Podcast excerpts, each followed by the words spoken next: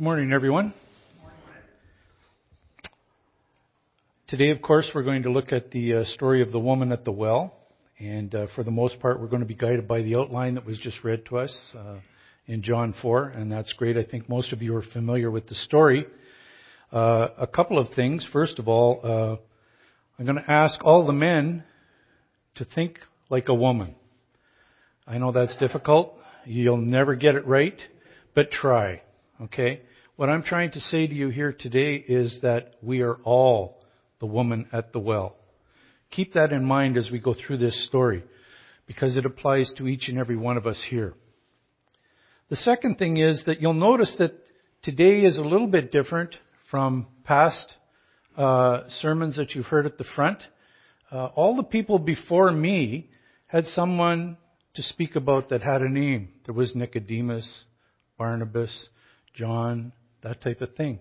Most of them had positions that were fairly high, fairly elevated in uh, religious circles and in the circles of uh, politics and hierarchy of the day. I have a woman. No name. And that's why I say it can apply to each and every one of you. So it's apparent through this passage that there are two main characters in Jesus and the woman, although there are other people that are mentioned. Uh, there are also two very different views of life and how to live that life. Uh, I'd like to take a slightly different approach at this passage as I normally do, and I want to use it in the context of one single word, and that word is contrarian. You've heard of Conan the Barbarian. I'm going to speak about Jesus the contrarian, and let's see if we can figure out where that comes from. Uh, there may be a few of us here today who think of themselves as a contrarian, and uh, I'm hoping by the end of the day you'll all feel that way. The word contrarian applies to a person who opposes or rejects popular opinion, one who goes against current practice. Simple as that. And Jesus did that.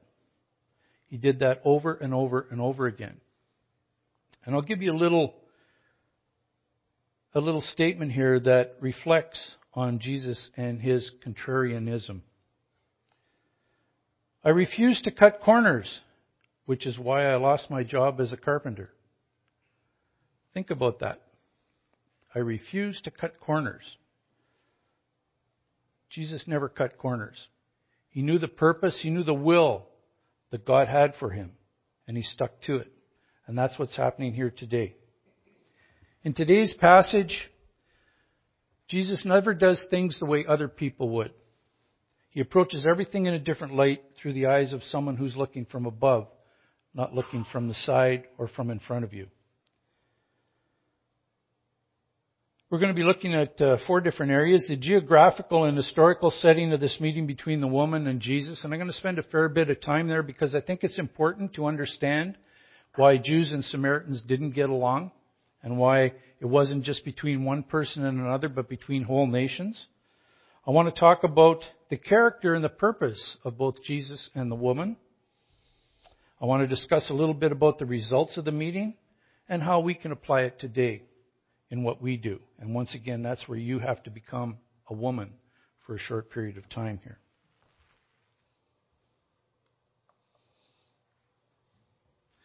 Okay, so we've read the verses here, and it talks about the Lord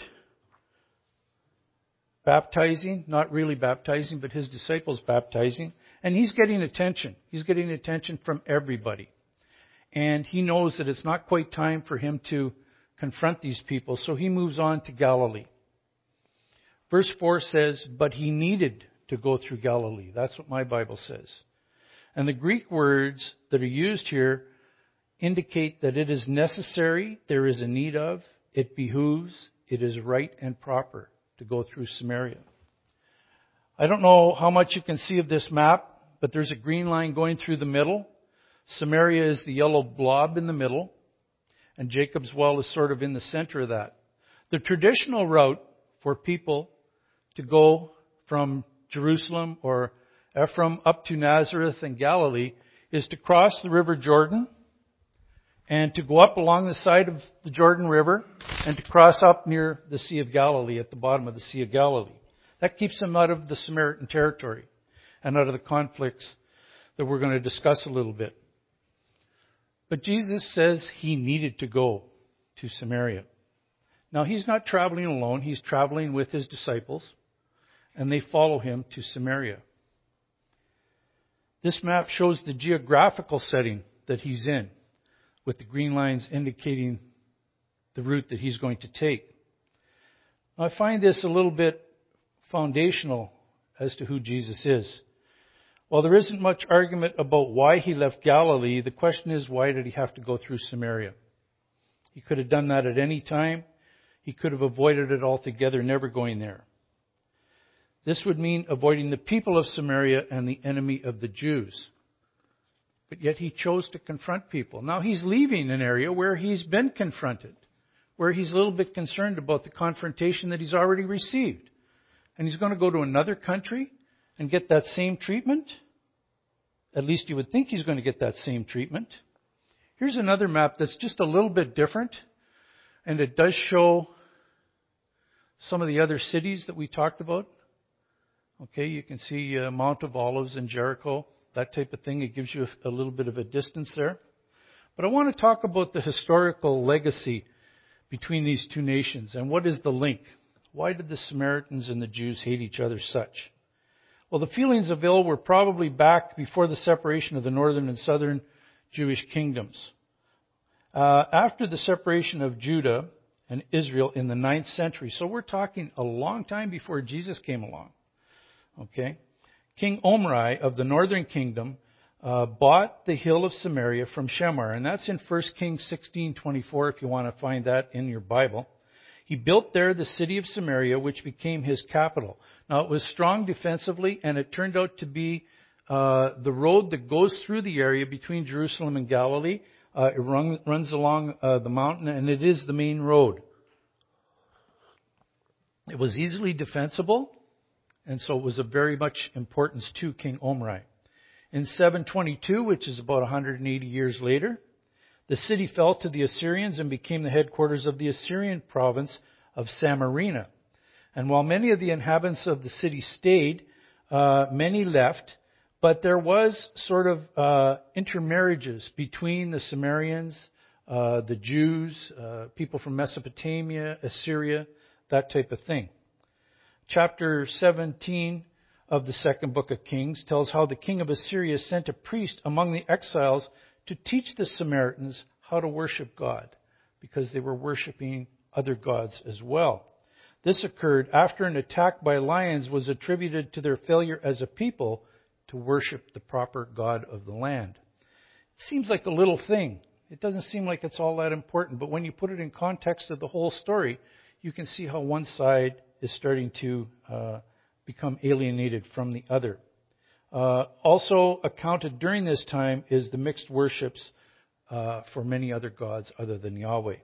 When Cyrus permitted the Jews to return from the Babylonian exile many years later, the Samaritans were ready to welcome them back, but the exiled Jews despised the Samaritans and called them heathens and pagans and rejected their help when it came to building the temple in Jerusalem.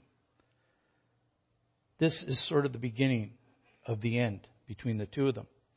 The beginning of major political hostility and opposition.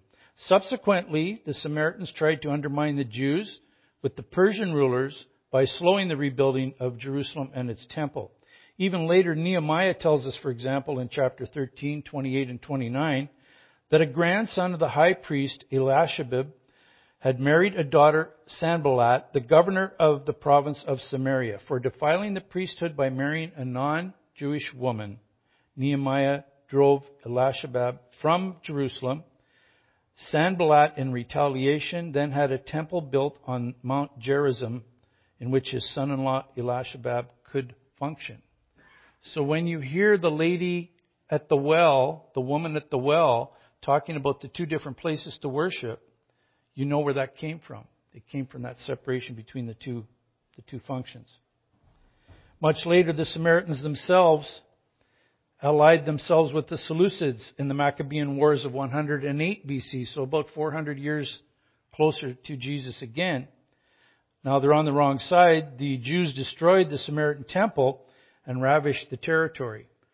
And even later, in the time Near the time of Jesus' birth, for example, a band of Samaritans profaned the temple of Jerusalem by scattering bones of dead people in the sanctuary. And the dislike continues. So here we are, about 33 years, 35 years after that. Jesus decides he's going to Samaria. And what she says is right. The fact that there was such dislike and hostility between the Jews and the Samaritans over such a long time, more than 900 years, makes you question why he would want to go through that country. He just left turmoil, he left confrontation, he left people who were angry at him, people who were confused, people who questioned him, what he wanted to do, and yet he goes to Samaria. And he takes his disciples with him.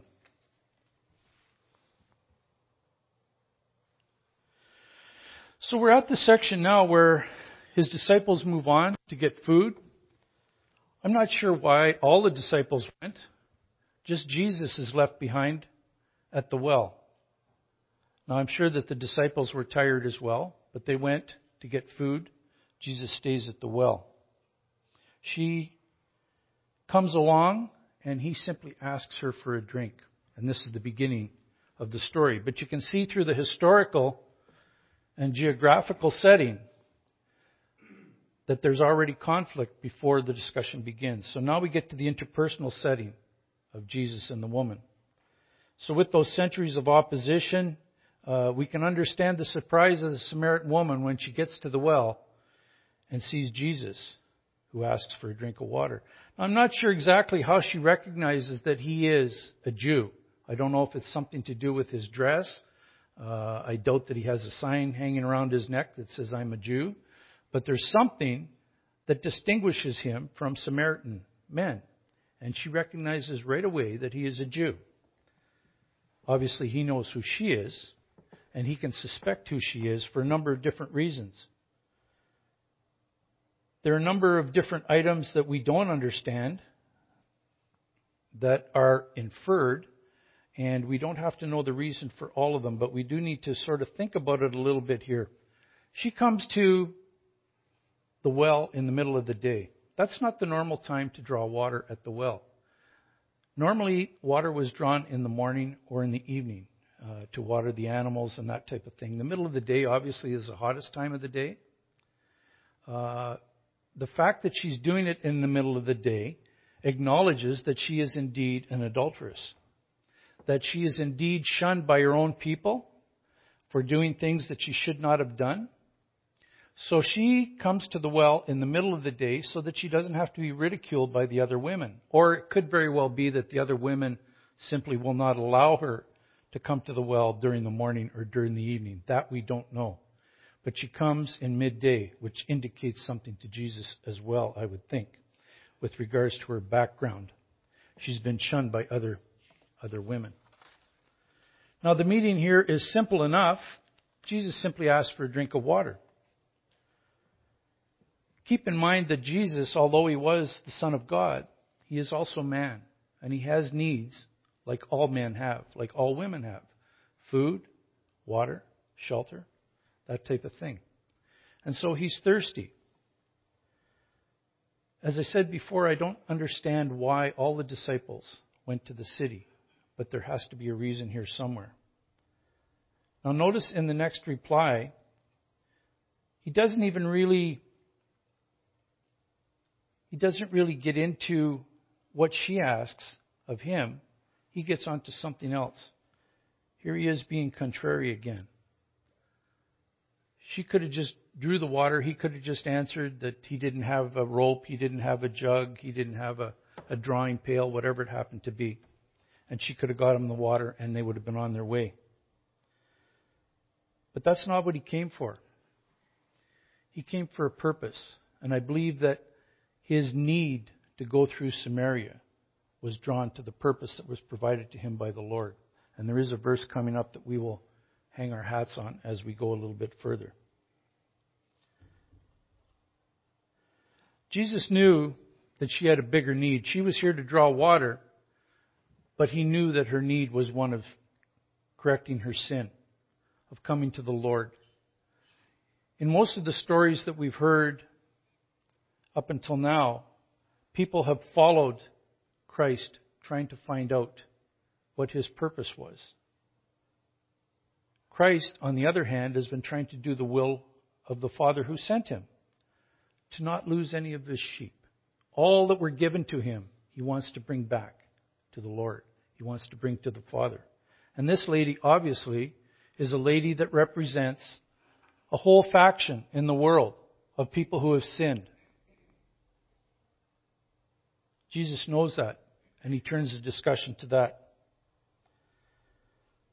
He comes directly out and he says that he's the one that can give her living water. Not just water that she gets out of the well, but living water. If somebody said that to you today, what would that mean? Now, you've read the Bible, so you have a little bit of an idea. But if somebody came up to you and said, I can give you a bucket of living water that will never run dry, that will always run clear, pure, that will meet your every need, you'd think he was crazy. You can get water in the tap. You can turn that on any time of the day and get water. Chlorinated, fluoridated, and all. But he can give you living water. Just what does that mean? What did that mean to her? Probably not an awful lot. But she sensed that something was different, that he was offering her something different. She talks about how is he going to draw this water? She's still looking ahead as woman to man. She's still trying to figure out the physical aspects of getting the water out of the well. But Jesus is looking up to the Lord and saying, What purpose do you have for me here, Lord, with this woman? Both acted responsibly and according to what had drawn them there.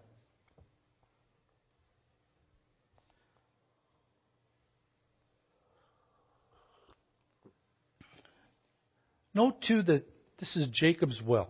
If you can remember back to the stories way, way back about Jacob and uh, his children and the well that was given to them, she refers to Jacob as someone elevated above her position. Certainly most people, if not all people, would be above her position. But she calls him our father. That Jacob and his sons and his livestock even drank from this well. She thinks of it as something special. Jacob may have provided his children with physical water, but Jesus offers in this arid land living water, spiritual water, in a spiritual wasteland. And she is part of and representative of that spiritual wasteland. Jesus, the contrarian, once again points out that he wants water, but that she needs a different type of water than the water he's seeking and he is willing to give it to her. And he's simply asking for water. But she needs more. She has the means to draw that water, but she does not have the means to draw the living water. And this is the difference, and this is the contrarianism that Jesus continues to point out to her.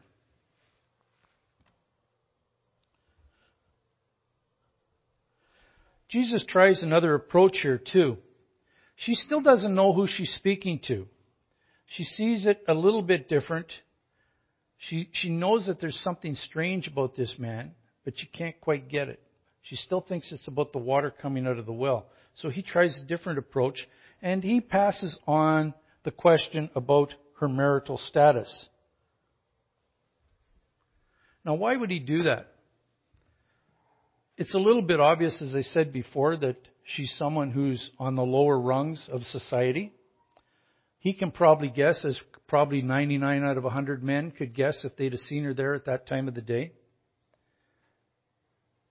He asks her about her marital status, and then he answers her even more fully than she answers him.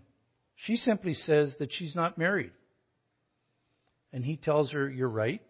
And then he goes on to tell her the details of her life that she's had five husbands, and that the husband or the man that she's with now is not her husband. And she is amazed. And she calls him a prophet.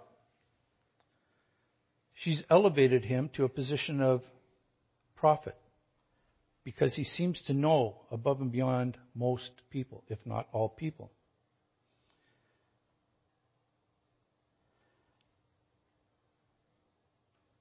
Why is this living water so important to him? I wonder if she wondered that. I wonder if she wondered why he wants to give her living water, but yet he wants the water out of the well. She must be starting to question herself when she's sitting with a man who has the answers to all of her questions, who seems to know about her life, who seems to know more than she knows about what's going on. She has sinned and she continues to sin. But I don't think at this particular point she realizes that she needs forgiveness for that sin. She is still looking to the past and what is in front of her, but she's starting to look above. She sees Jesus as a prophet.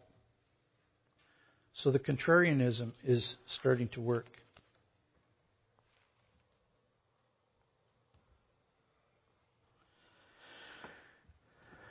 And this is the verse that I believe Jesus was hanging his hat on. It says, But the hour is coming now when true worshippers will worship the Father in spirit and truth. For the Father is seeking such to worship him. And Jesus is trying to find those people who are seeking him who are seeking the truth in spirit. She talks about worshiping. If he is a prophet, he must know the answers to where she should be worshiping the Lord. Should it be on, the, on that mount? Mount Gerizim? Should it be in Jerusalem where the Jews are? She's looking for a physical place. But Jesus points out to her that it's not important where she worships, but who she worships and how she worships. She needs to worship the one who can save her from her sins.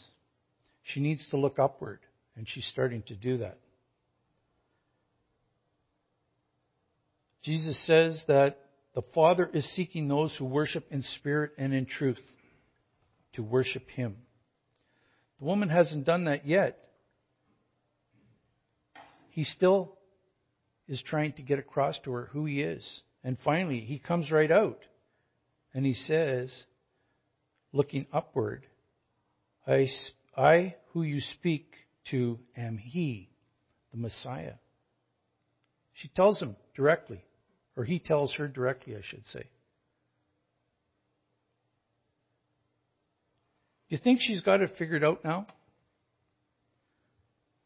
He's told her all these wonderful things. He's talked to her about living water. I'm sure she still doesn't understand it. He's told her straight blank that he is the Messiah that they have been waiting for. She says that she knows the Messiah is coming. He tells her that he is the Messiah. Does she figure it out? Being the contrarian that he was, Jesus puts the law behind him and opts for grace and compassion for all. He could have been bothered by the fact that she was a Samaritan, the fact that she was a woman, the fact that she was an adulterer. But I think that this was important and foundational to Jesus' walk on earth. He wasn't out there to save the kings. He wasn't out there to save those who were in high positions. He was out there to save all who had sinned. And who reflected that image more than the woman at the well? And we all belong to sit there at that well, whether we're woman or man, because each and every one of us, we're sinners, are sinners. We failed. We fell short in the eyes of the Lord. And Jesus knew that. And that's why he was drawn to Samaria. It didn't do him any good to go to the areas that have been traveled over and over and over again. Because it wasn't about just Jews anymore. It was about Gentiles as well. It was about all peoples of all nations, regardless of color or creed. Jesus was there for a purpose.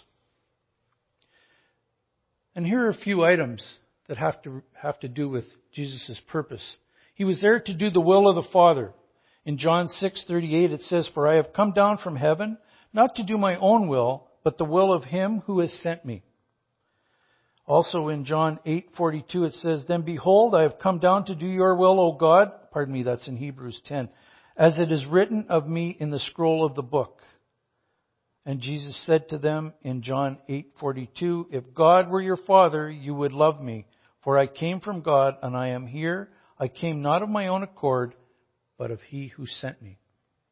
So he tells you that he is doing the will of God. He has come to bear witness to the truth. In John 18:37 Pilate asks him, "So you are the king?" And Jesus answered, "You say that I am the king. For this purpose I was born, and for this purpose I have come to this world to bear witness to the truth. Everyone who is of the truth listens to my voice." He is hoping the woman will listen to his voice. He is hoping that you will listen to his voice. If you haven't already heard it, he hopes that you will hear it.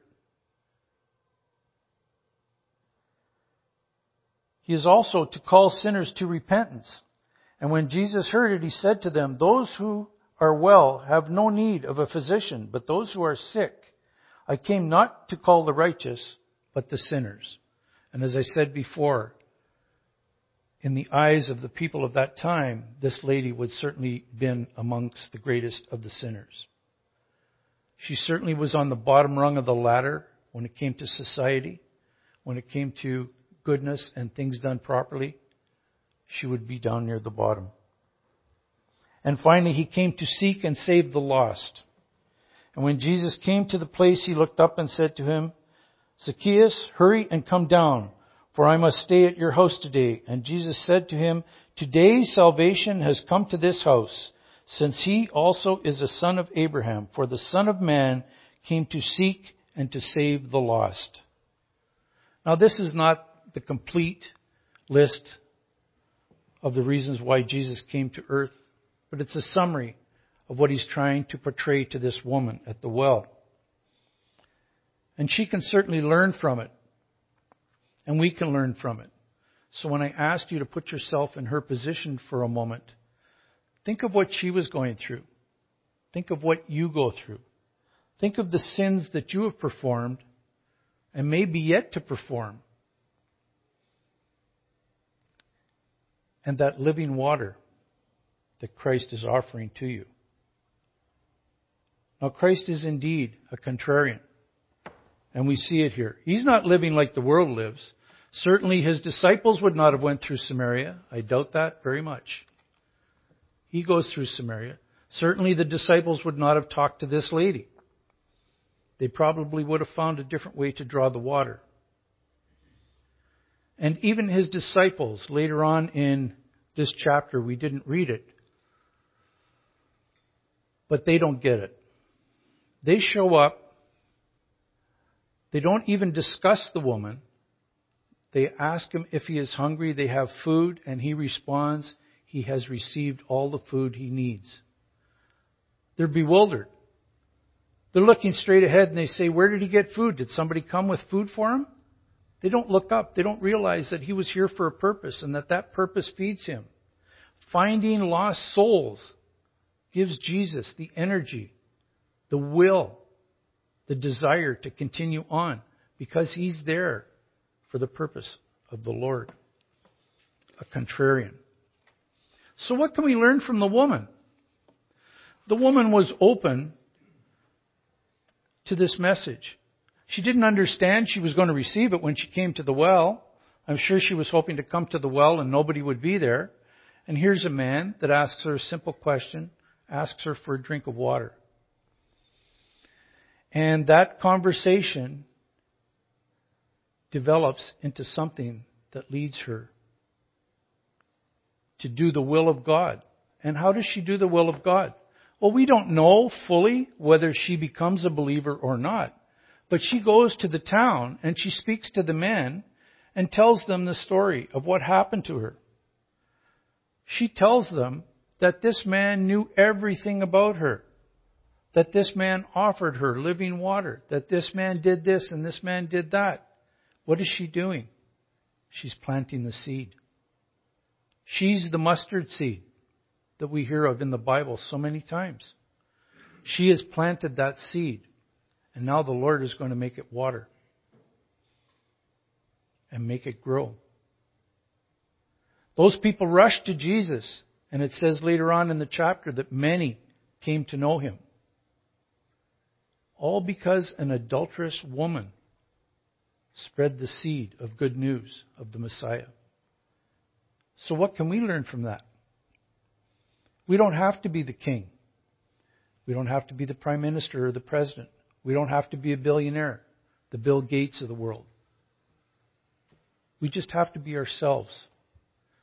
The Lord doesn't want us to be anything more than that, but He does want us to be obedient and faithful to Him. And if we are, we can plant that mustard seed just like this woman did. Think of it. There's 40, 45 of us here today. If we planted 45 mustard seeds today, how much could be reaped and sown at the end of the day? So there's much to this. And even though there's not a name like there were in some of the other sermons, you can put your name to the woman at the well. So it is Jesus and Wade at the well. It is Jesus and Lindsay at the well. Jesus and Joe at the well. Whatever it is, it's Jesus. And as long as you focus on Jesus, you'll have it right. So Jesus is indeed that contrarian. And as I said, I hope that each and every one of you considers yourself a contrarian as well. I want to close here by just reading a quote to you from Ravi Zacharias. I think he sums up this story really, really well. He says that the Samaritan woman grasped what he said with fervor that came from an awareness of her real need. The transaction was fascinating. She had come with a bucket. He sent her back with a spring of living water. She had come as a reject. He sent her back being accepted by God Himself. She came wounded. He sent her back whole. She came laden with questions. He sent her back as a source for all answers. She came living a life of quiet desperation. She ran back overflowing with hope. The disciples missed it all. It was lunchtime for them. Simple as that. I hope that you do not miss it, that you do not consider it lunchtime, that it's okay that we haven't had the barbecue yet, because it's the woman at the well that's important. And if you read that over and over and over again, and you put your name there instead of the Samaritan woman, you'll get the gist of what Jesus is trying to do. He wants you to come to that living water. 2 Corinthians 5 16 to 18 summarizes what we've just went through. It says, Therefore, from now on, we regard no one according to the flesh. Even though we have known Christ according to the flesh, yet we now know him thus no longer. Therefore, if anyone is in Christ, he is a new creation. Old things have passed away. Behold, all things have become new. Now all things are of God, who has reconciled us to himself through Jesus Christ and has given us the ministry of reconciliation. All because of Jesus. Let's just bow in prayer. Lord, the words that we have heard today, the ability that we have to go through your passages in Scripture, your words, your thoughts, your purposes for us is just awe inspiring. Lord, at every turn, we are invited to come back to you, knowing that we have that sinful nature. You are patient and loving and gracious towards each and every one of us, Lord. And these three verses that we just read sum up exactly what the woman at the well is all about. Understanding that we are no longer flesh when we come to you. Understanding that although we need water, we need living water far worse. And your Son provides that to us. Through grace and compassion and through His righteousness, we have the hope and the assurance that we need to continue on. Lord, may we continue to be faithful and obedient to you in all that we do, putting you first and understanding that you are truth and that you are indeed the source of that living water. In your Son's precious name we pray. Amen. Thank you.